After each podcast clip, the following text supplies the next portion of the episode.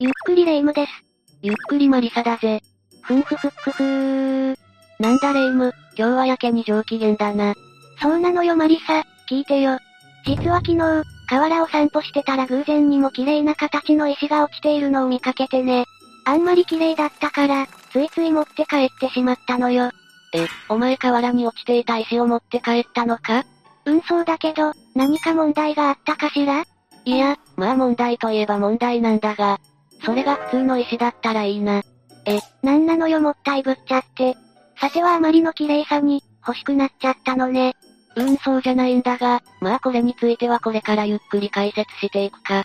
それでは、早速解説スタートだ。まず第6位は、海や河原に落ちている石だ。ええー、それってまさに私のことじゃない。単純に形が綺麗だったから持ち帰っただけなんだけど、一体これの何がいけないのよ？うむ、そのヤバさについて詳しく説明していくぞ。実は、河原や海に落ちている石を持ち帰ると不幸になるという言い伝えがあるんだ。さらにその石を持ち続けていると不吉な出来事が起こり続けるとも言われていて、あまり褒められた行為ではないんだよな。確かに。実は最近、やけに肩が重いと感じていたのよね。うむ、それこそまさに霊障ってやつだな。でもなんでそこら辺に落ちている石に、そんな危険な力が込められているのよ。そもそも古来から石や岩石には念が込められやすいと言われていてな。特に海や川にある石には亡くなった方の霊がついているとも言われているんだ。そんな怨念とも言える存在が宿るのが石だと言われているんだぜ。だから私の体調不良も、この石のせいである可能性が高いってことね。そうだな。絶対にとは言い切れないが、河原や海に落ちている石は、山にあった岩石が崩れて、自然と小さく丸くなったものがほとんどだが、もともとはどこかの神社や古墳に使われていたものだったって可能性もあるし、下手したら誰かの墓石だったってこともあり得るんだ。そういった、ただの石ではない得体の知れない石が、河原や海に流れ着いている可能性があるってことね。その通りだ。長い時間をかけて石自体が風化してしまったり、水の流れで研磨されたりして、他の石と同じように丸くなってしまった、ということだな。ちょっと待って、じゃあそんな石を拾ってしまった私は、一生このまま不幸続きってことなの？いや、原因となっている石を手放してしまえばいいんだ。つまり、そこら辺に捨ててくればいいってことね。いやいや、もしそれが本当に怨念がこもった石だったとしたら、逆に罰が当たってしまうだろう。神社とか霊能力者に相談して、除霊してもらったり処分してもらったって事例もあるぞ。なるほど、そうとわかれば早速神社に相談に行ってくるわ。おいレイム、道中にはくれぐれも気をつけろよ。あえてそう言われると、ますます余計に怖くなってきたじゃないのよ。さあ、気を取り直して第5位を発表するぞ。第5位は注射針や注射器だ。なんか名前を聞いただけだけど、なんとなく危なそうなのは伝わったわ。実際に拾ってしまったらどうなるのよ。うむ、もし拾った時に針が指に刺さりでもしたら単純に痛い、それだけだ。え、なんかシンプルすぎないかしら？まあ冗談だ。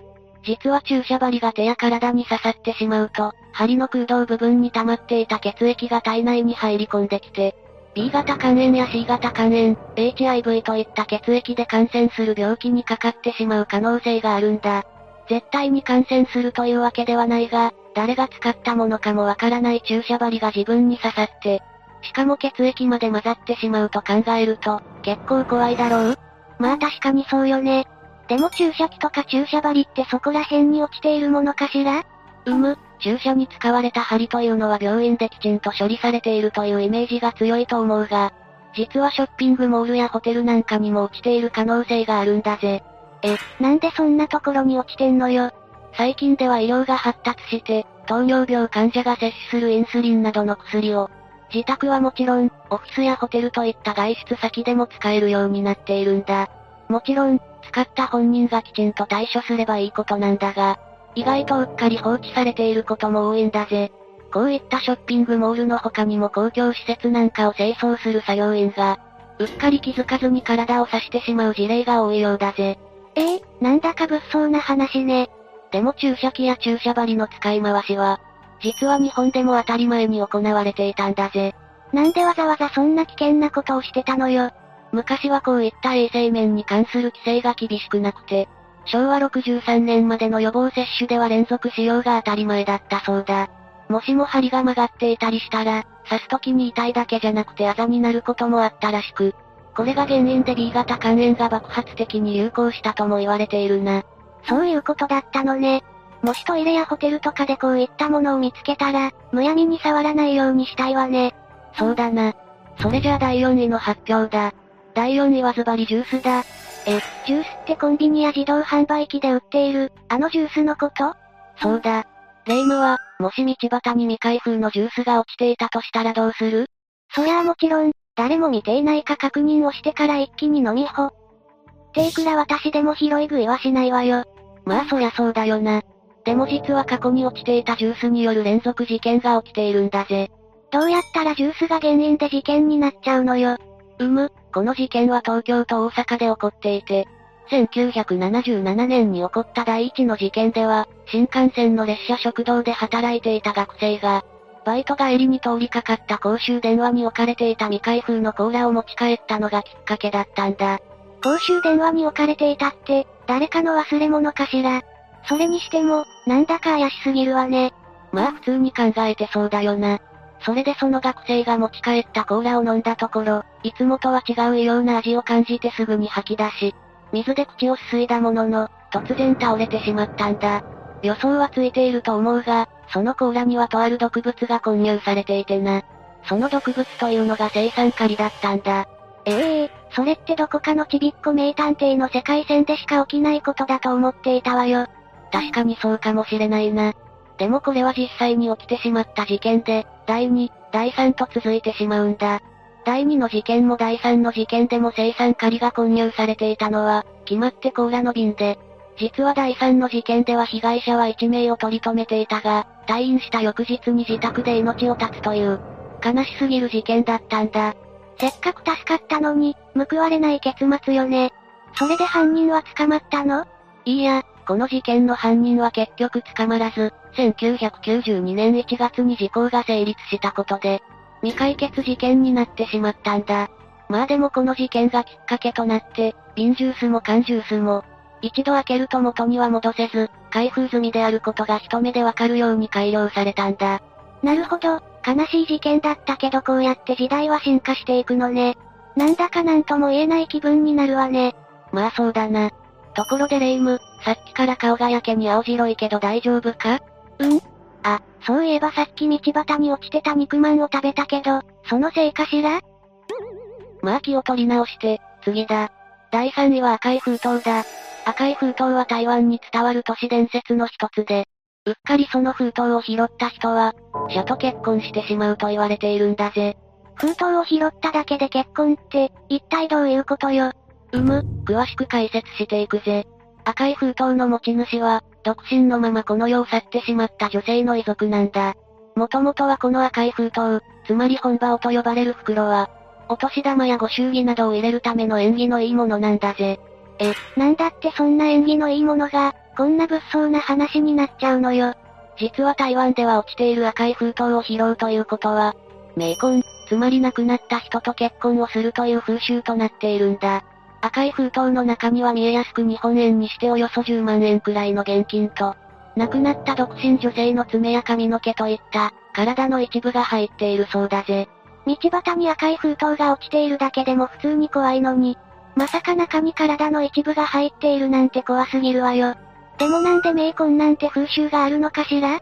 実は台湾では、独身のまま亡くなった女性は実家で祀ることができないとされているんだ。だから生きている男性と結婚していたことにして、位牌に名前が入れられるようにしていたんだそうだ。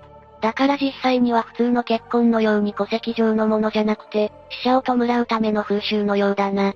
なるほどね、事情はわかったわ。でも冥婚をしてしまった男性は、これからどうなるのかしら？うむ、冥婚をした後も、別に生きている女性と結婚できるらしいぞ。しかも冥婚をすると開運するとも言われていて、中には複数回の冥婚を経験した猛者もいるらしいな。一応、遺族にお金を包んだ上で言い方と巡り合ってくださいと言えば断ることも可能らしく、拾ったら最後、死者に永遠に付きまとわれるという、曰く付きのものではなさそうだな。とは言っても、死者と結婚をするってどんな気分なのかしらね。それじゃ次のヤバいものを紹介するぞ。第2位は現金だ。え、現金ってあの富と名誉の象徴とも言えるあれのことよね？お、おう。まあ現金といっても自動販売機の下に落ちているような小銭ではなく、今回は確かに霊夢が言うような巨額の大金のことなんだがな。霊夢はもし道端で現金を拾ってしまったら、まずどうする？うーん、まずは近くの交番に届けるかしら。もしも持ち主が見つかった場合、お礼ももらえちゃうわね。うむ、なんか下水発想だが、まあその通りだな。今回の主人公は、とある大金を拾った男性で、その男性は1980年に、銀座の路上でビニール袋に入っていた現金1億円を拾ったんだぜ。い、1億円？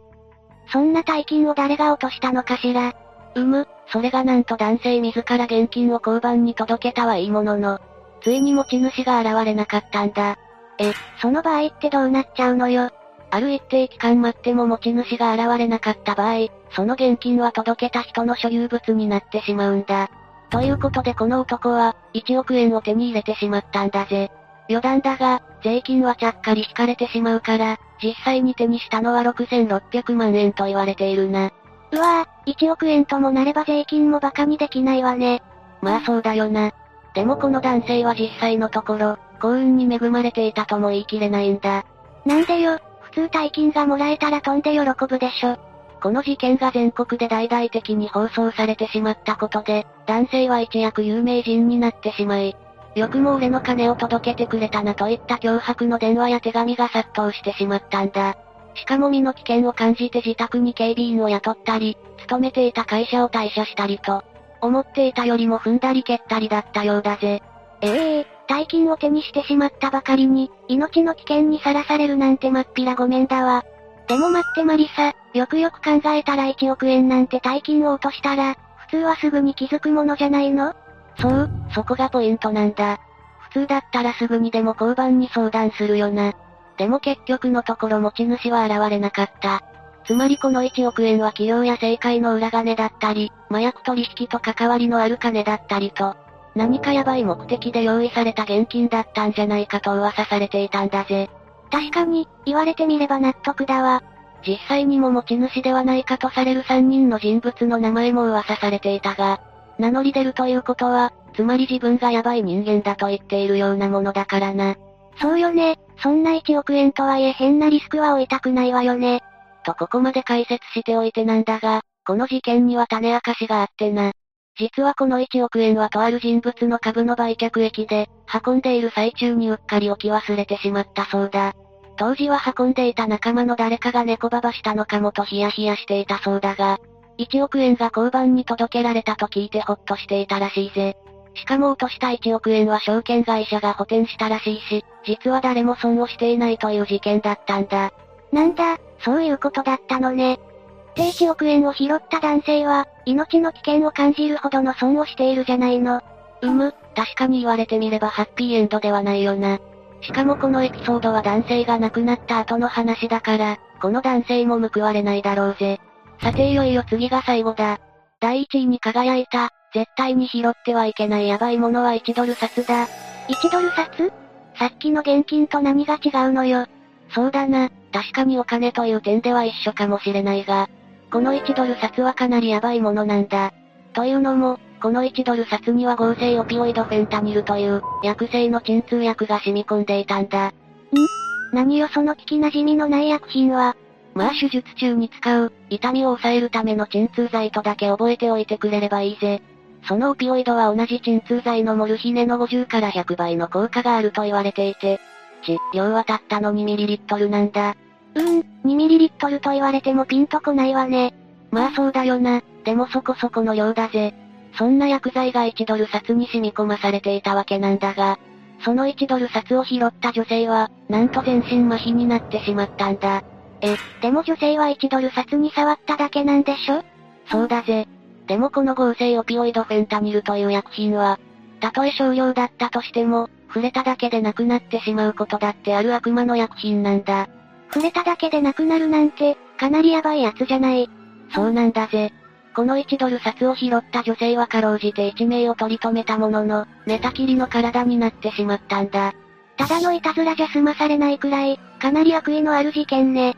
うむ、下手したらなくなってしまうかもしれないからな。この女性の場合も1ドル札を拾って間もなく、体が地面に沈み込むような感覚になって、息もできなくなるほどだったと語っているぜ。お金を拾っただけで中毒になっちゃうなんて、もううかつに自動販売機あさりもできないわね。お前、そんなことしてたのかよ。とまあ、解説は以上となるぜ。中にはよく道端に落ちていそうなものもあったけど、うかつに拾わない方がいいのはよくわかったわ。ああ、そうだな。一体どんなトラブルに巻き込まれるかわからないし、たまったもんじゃないんだぜ。ところでレイム、河原で拾った石はどうしたんだ？え、もう怖くなって適当に捨てちゃったわよ。おい、話聞いてたのか？って言ってるそばから、お前の右肩。え？肩には何も。てらー。さてみんなは今回の話を聞いてどう感じただろうか？他にも、これは拾っちゃダメだとか、逆にこんなものを拾って、対処に困ってるって人がいたらコメントで教えてほしいわね。ということで今回はここまでにしよう。最後までご視聴ありがとうございました。